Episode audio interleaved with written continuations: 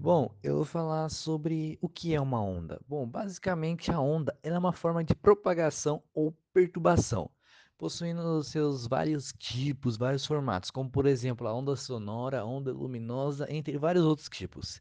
Independente de qual for a natureza da forma de propagação ou perturbação, todas elas apre- apresentam a mesma propriedade, no caso frequência, comprimento, amplitude, velocidade e período.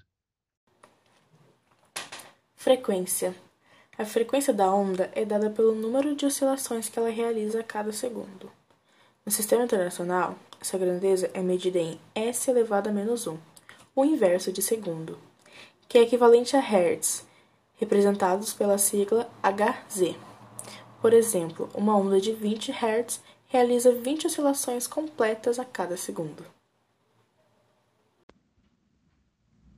A amplitude de uma onda é a medida da diferença entre qualquer ponto de uma onda e seu eixo médio principal.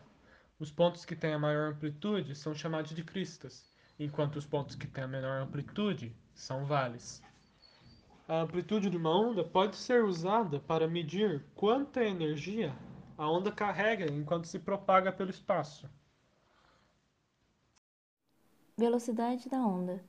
Velocidade de propagação é definida como a distância percorrida pela onda sonora por unidade de tempo. É importante lembrar que a velocidade de propagação é uma característica do meio, sendo uma constante independente da frequência. Assim, quando uma onda muda seu meio de propagação, a sua velocidade pode mudar. O período é apresentado pela letra T. Frequência é o número de oscilações completas de cada ponto do meio no qual a onda se propaga e se executa por unidade de tempo. O período é definido como sendo o tempo em que o ponto da corda é partido de um estado, passa para todos os estados acessíveis e volta ao estado inicial. A difração trata da capacidade das ondas de contornar obstáculos. Ao atingir uma fenda, as ondas que se propagam na água contornam obstáculos até chegarem no lado oposto, porém com um formato singular. O tamanho da fenda em relação ao comprimento das ondas influencia muito na ocorrência do fenômeno.